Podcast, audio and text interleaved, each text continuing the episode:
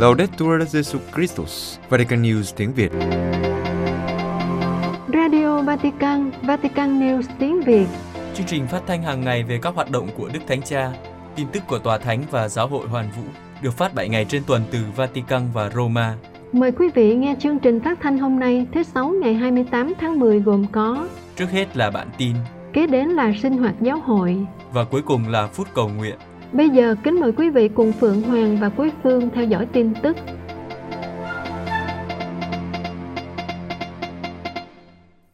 Đức Hồng Y Tắc Lê là đặc sứ của Đức Thánh Cha tại lễ bế mạc Liên Hội đồng Giám mục Á Châu. Vatican, ngày 27 tháng 10, Đức Thánh Cha Francisco đã bổ nhiệm Đức Hồng Y Luis Antonio Tagle làm đặc sứ của Ngài tại thánh lễ bế mạc hội nghị mừng 50 năm thành lập của Liên Hội đồng Giám mục Á Châu sẽ diễn ra tại Bangkok vào ngày 30 tháng 10 sắp tới. Trong thư bổ nhiệm, Đức Thánh Cha ghi nhận những nỗ lực của Liên Hội đồng Giám mục Á Châu qua hội nghị trong những ngày này để nghiên cứu các nhu cầu khác nhau của toàn thể giáo hội. Đồng thời, theo thỉnh cầu của Đức Hồng Y Sarbo, Chủ tịch Liên Hội đồng Giám mục Á Châu, Đức Thánh Cha bổ nhiệm Đức Hồng Y Tắc Lê thay mặt Ngài, thể hiện sự gần gũi với toàn thể giáo hội được yêu mến này, bởi vì Đức Hồng Y Tắc Lê hiểu rõ những nhu cầu của giáo hội tại châu Á. Với bổ nhiệm này, Đức Thánh Cha trao quyền cho Đức Hồng Y Tắc Lê chủ sự các buổi lễ, chào đón và chúc lành cho hội nghị, gặp gỡ các cơ quan công quyền và tất cả các tín hữu nhân danh Ngài. Đồng thời, Đức Hồng Y cũng thay mặt Đức Thánh Cha để khuyến khích các tín hữu về lòng thương xót mà họ cảm nghiệm được từ Chúa. Cùng với việc bổ nhiệm, Đức Thánh Cha cũng đồng hành với Đức Hồng Y và những người tham dự thánh lễ bằng lời cầu nguyện và phép lành của Ngài. Công bố tài liệu Thượng Hội đồng giai đoạn châu lục Vatican, tài liệu Thượng Hội đồng giai đoạn châu lục đã được công bố ngày 27 tháng 10 trong một cuộc họp báo tại Vatican. Tài liệu sẽ là nền tảng để làm việc và là khung quy chiếu cho giai đoạn thứ hai của tiến trình hiệp hành đã được Đức Thánh Cha khởi xướng vào năm 2021. Tài liệu được soạn thảo dựa trên các bản tóm tắt được các giáo hội địa phương ở năm châu lục gửi về sau khi đã tham khảo ý kiến của các tín hữu. Tài liệu dài 44 trang A4 có tựa đề Hãy nới rộng lều của anh em. Ngoài phần giới thiệu, tài liệu gồm 4 phần chính. Kinh nghiệm về hành trình hiệp hành, lắng nghe các sách kinh thánh, hướng tới một giáo hội hiệp hành truyền giáo và những bước kế tiếp.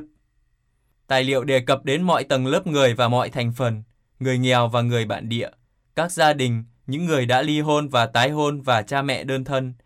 những người LGBT và các phụ nữ cảm thấy bị loại trừ, có những nạn nhân của lạm dụng hoặc của nạn buôn người hoặc phân biệt chủng tộc, linh mục, cựu linh mục và giáo dân, Kitô hữu và những người xa cách với giáo hội, những người mong muốn cải cách về chức tư tế và vai trò của phụ nữ và những người không cảm thấy thoải mái khi theo dõi các diễn tiến phụng vụ của công đồng Vaticano II. Có những người sống tại các quốc gia bị bách hại, những người hàng ngày phải đối mặt với bạo lực và xung đột, những người chiến đấu chống lại nạn phù thủy và chủ nghĩa bộ lạc. Nói tóm lại, có toàn bộ nhân loại với những vết thương và nỗi sợ hãi, với những khiếm khuyết và những nhu cầu. Được phát triển đồng thời bằng hai ngôn ngữ, Ý và Anh, tài liệu nhắm cho phép đối thoại giữa các giáo hội địa phương và giữa giáo hội địa phương với giáo hội hoàn vũ.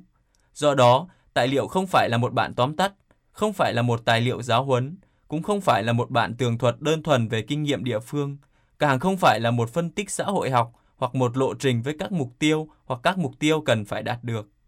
Nhưng đó là một tài liệu làm việc nhằm đưa ra tiếng nói của dân Chúa với trực giác của họ, những thắc mắc của họ, những bất đồng của họ. Các chuyên gia đã nhóm họp tại Frascati để soạn thảo văn bản từ cuối tháng 9 đến đầu tháng 10. Theo họ, tài liệu là một khuôn khổ tham chiếu cho các giáo hội địa phương và các hội đồng giám mục theo quan điểm của giai đoạn thứ ba và giai đoạn cuối, tức giai đoạn phổ quát, với đại hội của các giám mục được tổ chức tại Roma vào tháng 10 năm 2023 và năm 2024 theo thông báo mới đây của Đức Thánh Cha.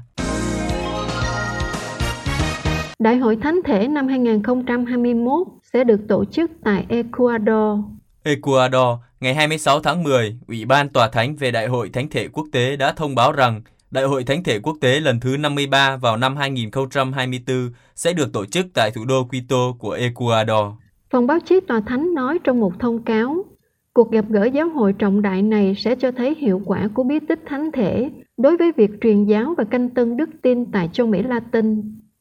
Trong cuộc gặp gỡ với giới truyền thông được tổ chức tại trụ sở Hội đồng Giám mục, Đức Tổng giám mục Alfredo Jose Espinoza Mateus của Quito cùng với Đức cha Chủ tịch Hội đồng Giám mục Ecuador Luis Cabrera và Đức Tổng giám mục Andres Carrascosa Coso, sứ thần tòa thánh tại nước này, đã chính thức công bố thành phố Quito sẽ là nơi diễn ra Đại hội Thánh thể năm 2024 từ ngày 8 đến 15 tháng 9. Trước đây vào ngày 20 tháng 3 2021, Phòng báo chí Tòa Thánh thông báo rằng, Đức Thánh Cha sẽ chấp nhận việc chọn Tổng giáo phận Kitô làm địa điểm diễn ra cuộc gặp gỡ trọng đại của giáo hội nhân dịp kỷ niệm 150 năm Ngày Thánh Hiến Ecuador cho Thánh Tâm Chúa Giêsu. Đại hội Thánh thể quốc tế nhằm làm chứng cho sự hiện diện thực sự của Chúa Giêsu Kitô trong bí tích thánh thể và cổ võ hiểu biết tốt hơn về phụng vụ và thánh thể trong đời sống giáo hội. Đại hội là dịp để cầu nguyện thường xuyên, chầu thánh thể, các cuộc rước thánh thể long trọng và cử hành thánh lễ với người công giáo từ khắp nơi trên thế giới. Các sự kiện bao gồm các bài nói chuyện về đời sống thiên liêng, giáo lý và chứng từ của các nhà lãnh đạo giáo hội và các diễn giả công giáo. Chủ đề của Đại hội Thánh thể năm 2024 Tình huynh đệ để hàng gắn thế giới Tất cả anh em đều là anh em của nhau được rút từ đoạn phúc âm Thánh Matthew chương 23 câu 8. Thủ đô Quito của Ecuador là thành phố đông dân nhất của Ecuador với hơn 3 triệu dân trong khu vực trung tâm. Theo thống kê năm 2020, tổng giáo phận Quito có hơn 2,7 triệu tín hữu. Đại hội Thánh thể quốc tế diễn ra lần đầu tại Pháp vào năm 1881 và tiếp tục được tổ chức vài năm một lần tại một thành phố khác nhau. Các đại hội trước đây đã diễn ra tại Jerusalem, Nairobi, Kenya, Melbourne, Úc, Hàn Quốc, Mỹ và khắp châu Âu.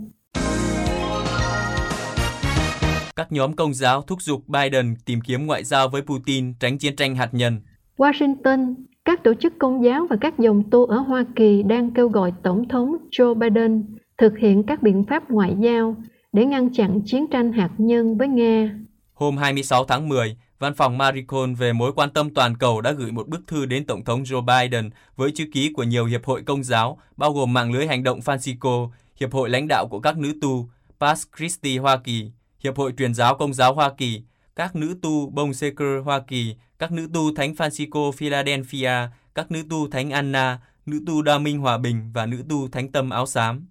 Các tổ chức đã lên án việc Tổng thống Nga Vladimir Putin đe dọa sử dụng vũ khí hạt nhân ở Ukraine và kêu gọi ông Biden làm mọi sự có thể để giảm cuộc leo thang xung đột, tìm kiếm đối thoại với Nga và thực hiện các bước cụ thể ngay lập tức để giải trừ hạt nhân.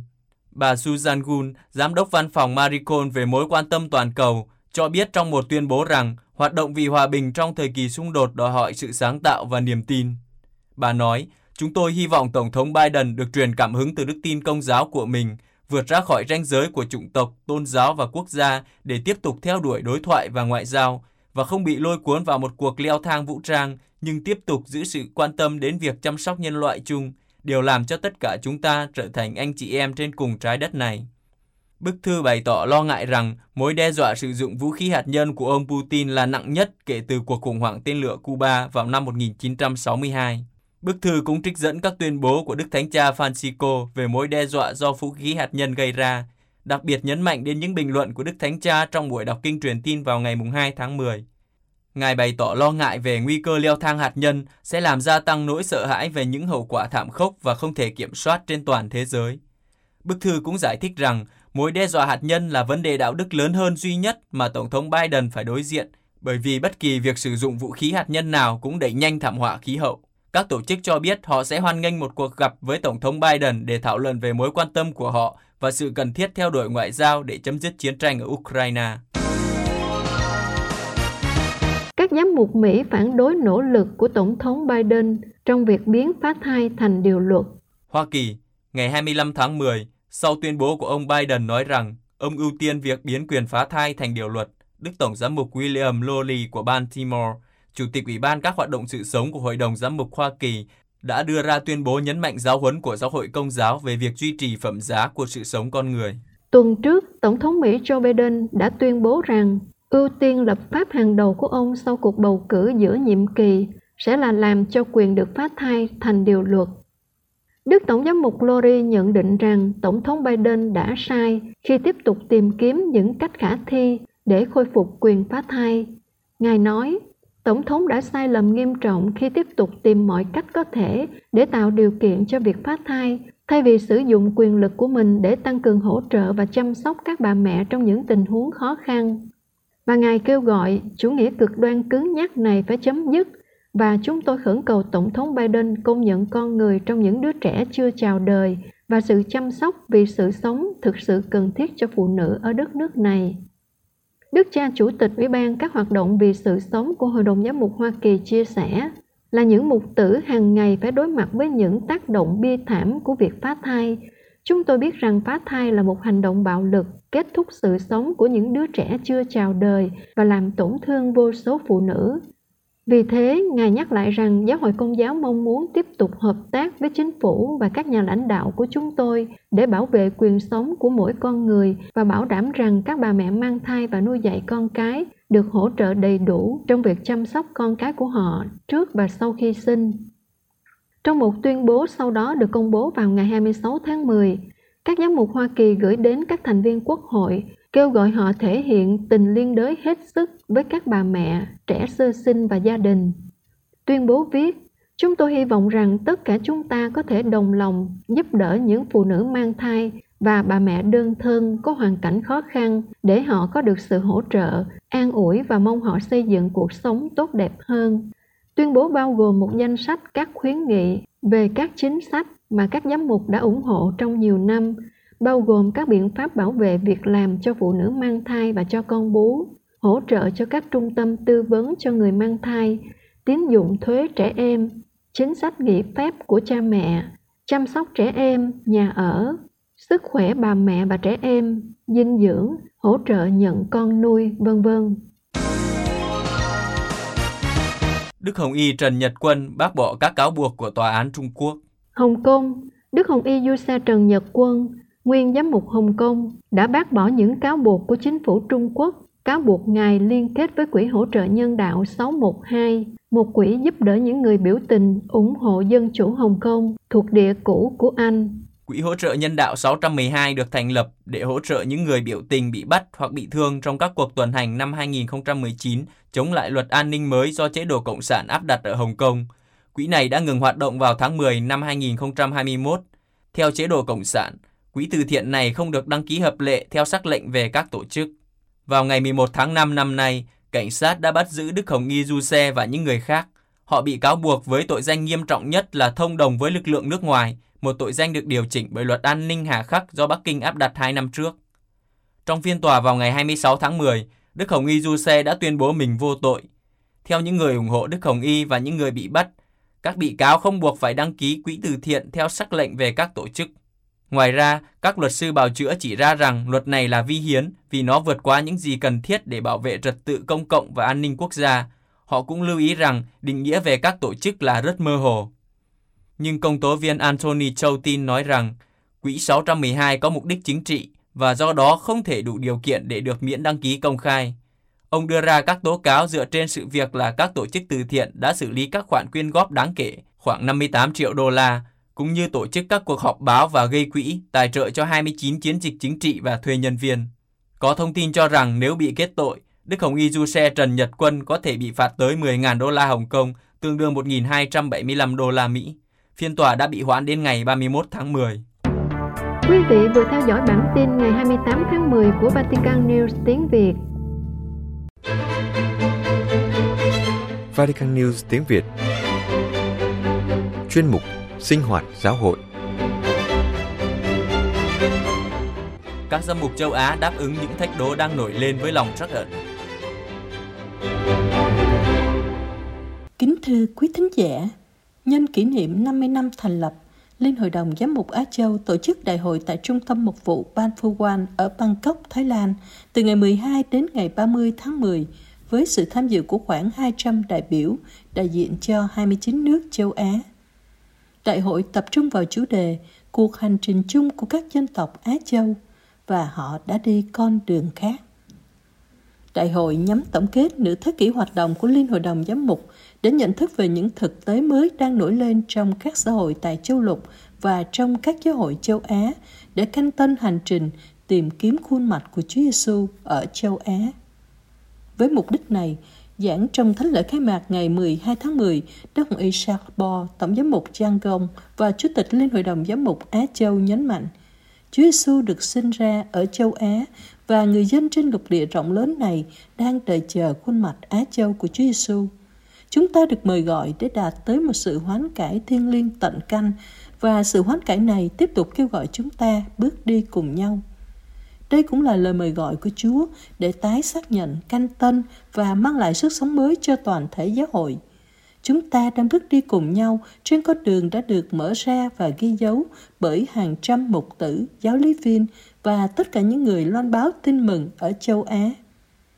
Đức Hồng Y giải thích thêm rằng châu Á là cái nôi của các tôn giáo thế giới. Châu Á có một tâm linh sâu sắc và ngay cả những người từ phương Tây cũng đang hướng về phương Đông để được trải nghiệm về Chúa. Con người không tìm kiếm lời giải thích mà là sự cảm nghiệm về Chúa, không chỉ qua lời nói nhưng còn qua hành động và nội tâm.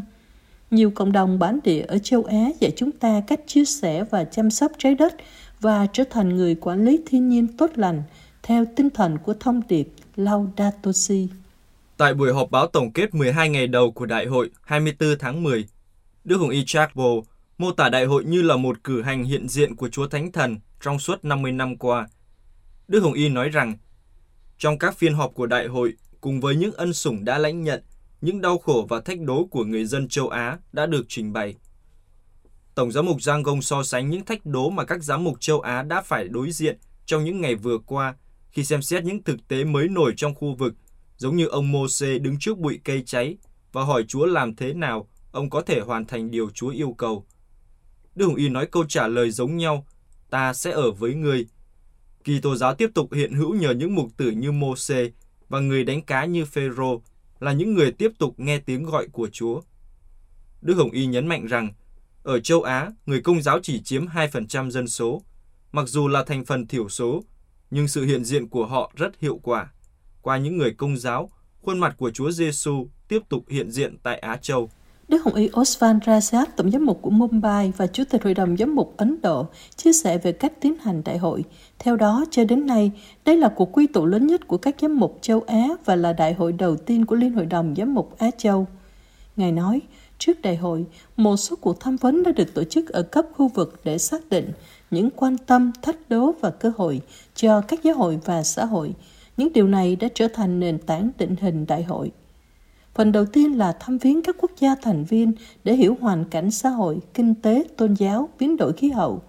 Trong những ngày đầu, đại hội dành riêng để thảo luận về những vấn đề này. Khi chuyển sang việc xem xét những thực tế mới nổi, các tham dự viên đã có những tình huống cụ thể để áp dụng những thực tế đang được trình bày. Chủ tịch Hội đồng Giám mục Ấn Độ còn cho biết, trong tuần lễ cuối cùng này, các giám mục cố gắng hiểu làm thế nào để đưa ra những quyết định cho con đường phía trước, đều sẽ được trình bày trong sứ điệp gửi đến người dân châu Á và tài liệu cuối cùng, một kế hoạch một vụ cho giáo hội ở châu Á. Trả lời các câu hỏi của phóng viên về nội dung các buổi gặp gỡ, Đức Hồng Y Gracias cũng nói rõ rằng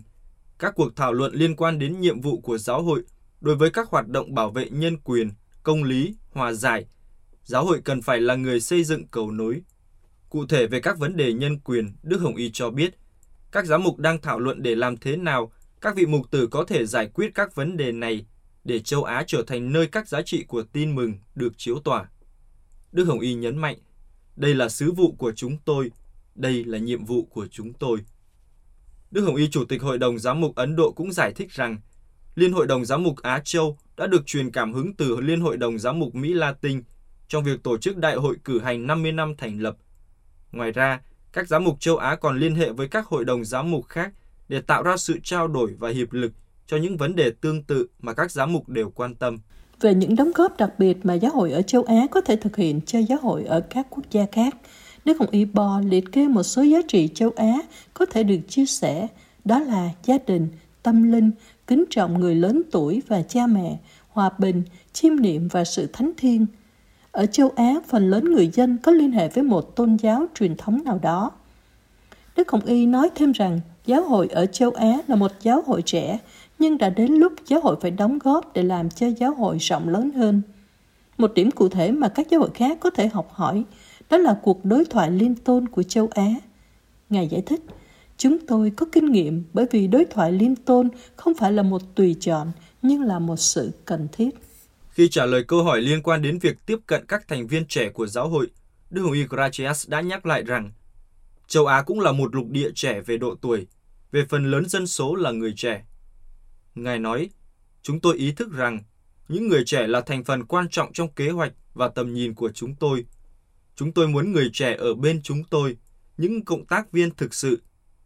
Giáo hội đánh giá cao lòng quảng đại và sự ham hở của người trẻ khi tham gia vào việc tạo ra những thay đổi. Giới trẻ là một đối tác không thể thiếu trong tất cả những gì chúng tôi thực hiện. Về phần Đức Hồng Y Po, Ngài nói, Chúng tôi đã thảo luận về việc các vị lãnh đạo giáo hội sẽ phải học sử dụng các phương tiện truyền thông xã hội để đến được với giới trẻ. Chúng tôi phải có mặt nơi họ hiện diện. Đồng quan điểm này, Đức Hồng Y Francis Xavier Covid Vanit, Tổng giám mục Bangkok và là Chủ tịch Hội đồng Giám mục Thái Lan nhấn mạnh rằng vào ngày trước đó, các giám mục đã tham gia các cuộc viếng thăm giáo sứ trực tuyến.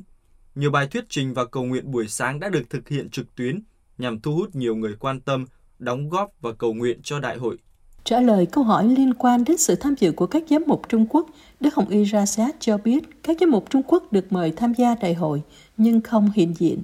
Lý do vắng mặt của các giám mục cũng như đại hội phải hoãn lại hai lần là do đại dịch. Tuy vậy, các giám mục Trung Quốc có tham gia vào một số hoạt động khác với Liên Hội đồng Giám mục Á Châu. Đức Hồng Y ra sát trả lời câu hỏi liên quan đến lý do tại sao trong thời gian qua Đức Thánh Cha đã tấn phong nhiều Hồng Y cho châu Á. Ngài nói sở dĩ Đức Thánh Cha làm như vậy vì hiện nay châu Á đang đóng góp để giáo hội trở nên rộng lớn hơn. Đức Hồng Y giải thích, Đức Thánh Cha muốn làm cho giáo hội trở nên quốc tế hơn và ít tập trung hơn vào châu Âu. Đức Thánh Cha quan tâm và chú ý đến những người ở ngoại vi, những người nghèo nhất. Người dân châu Á thường bị lãng quên và một số người nghèo nhất thế giới đang sống ở đây. Đức cha Vegara của Philippines kết thúc buổi họp báo, nói rằng Liên hội đồng Giám mục Á Châu mong muốn đáp lại những thách đố đã xuất hiện bằng lòng trắc ẩn. Ngài nói, lòng trắc ẩn này được thể hiện đặc biệt trong các bí tích mà giáo hội ban tặng và qua việc đào tạo đức tin của các tín hữu. Chúa Thánh Thần đang gặp gỡ giáo hội ở ngã ba đường mà giáo hội ở châu Á đang đối diện. Đức cha Vegara tiếp tục, có lẽ tại ngã ba đường, chúng ta sẽ được Thánh Thần dẫn dắt để đi trên con đường ít người đi hơn. Ngài giải thích ngã ba thôi thúc chúng ta hành trình trên con đường đến thập giá của chính Chúa Giêsu, rồi chúng ta sẽ giống như ba vua, đã chọn một con đường khác để trở về, giống cách Chúa Giêsu đã chọn thập giá.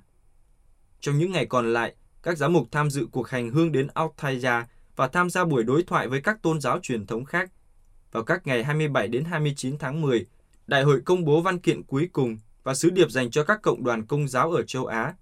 Ngày 30 tháng 10, đại hội kết thúc với thánh lễ bế mạc do Đức Hồng Y Luis Antonio Tagle, Tổng trưởng Bộ Loan báo tin mừng cho các dân tộc, đại diện Đức Thánh Cha chủ sự.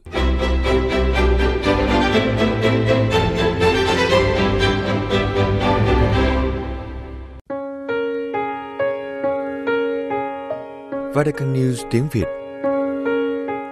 Chuyên mục Phút Cầu Nguyện Lời cầu nguyện cho sự thánh thiện trong giáo hội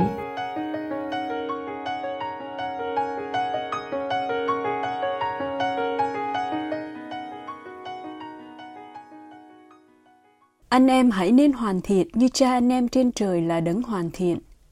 Trong lịch phụng vụ của giáo hội công giáo, mỗi ngày đều có vị thánh được kính nhớ. Có những ngày không chỉ một vị nhưng nhiều vị cùng được kính nhớ như lễ các thánh tử đạo Việt Nam và các thánh tử đạo của một số giáo hội khác.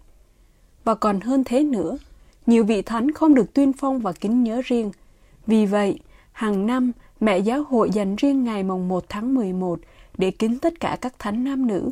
Trong ngày này, tất cả được mời gọi tôn vinh Chúa qua đời sống hoàn thiện của các thánh,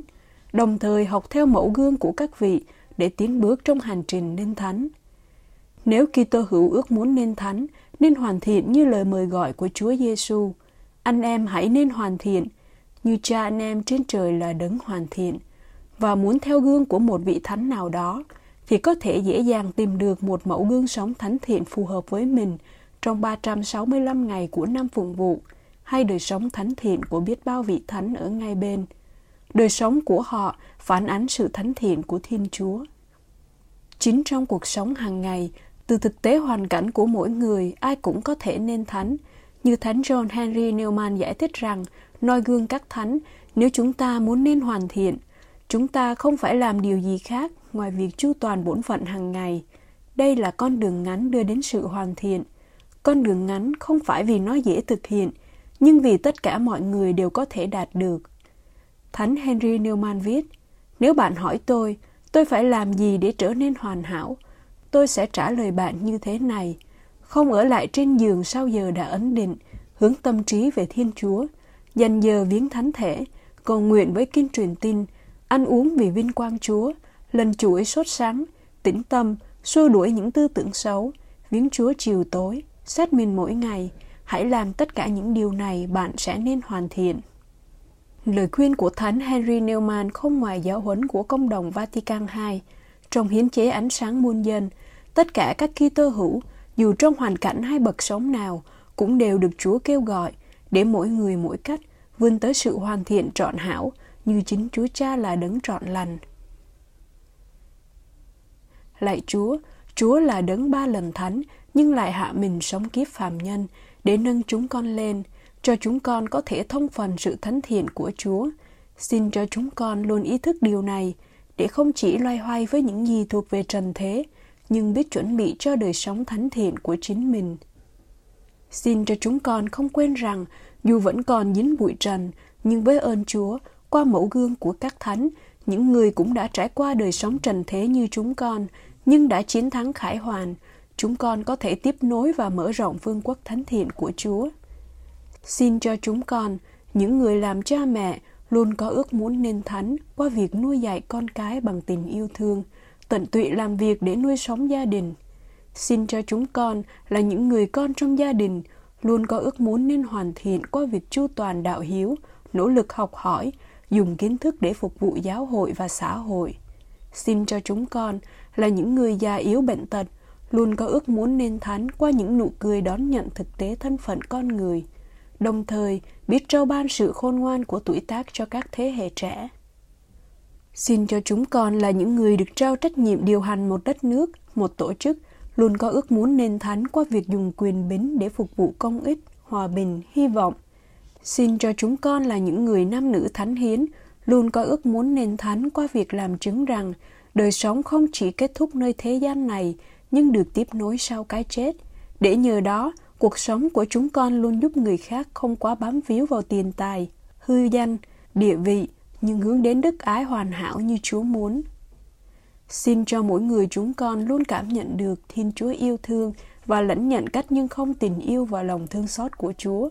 Món quà thần linh này mở ra nơi chúng con lòng biết ơn và cho phép chúng con cảm nghiệm một niềm vui lớn lao, vốn không phải là cảm xúc nhất thời hay chỉ đơn thuần là sự lạc quan của con người, nhưng là sự xác tín rằng chúng con có thể đối diện với mọi thử thách bằng ân sủng và sức mạnh đến từ Thiên Chúa. Xin cho tấm gương của các thánh soi sáng tâm trí chúng con, làm sống lại đức tin, khích lệ đức cậy và khơi dậy đức mến, để mọi người cảm thấy được thu hút bởi vẻ đẹp của tin mừng và không ai bị lạc trong mây mù của những điều vô nghĩa và tuyệt vọng. Để nhờ đó, mỗi chúng con trở thành những vị thánh ngay bên cạnh của những ai đang sống gần chúng con, như lời mời gọi của Đức Thánh Cha Francisco. Amen.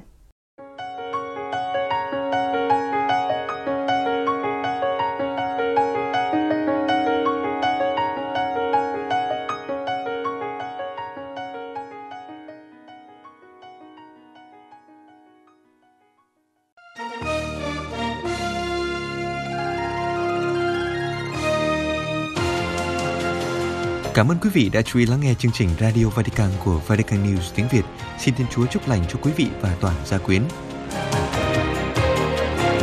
Laudetur Jesu Christus, ngợi khen Chúa Giêsu Kitô.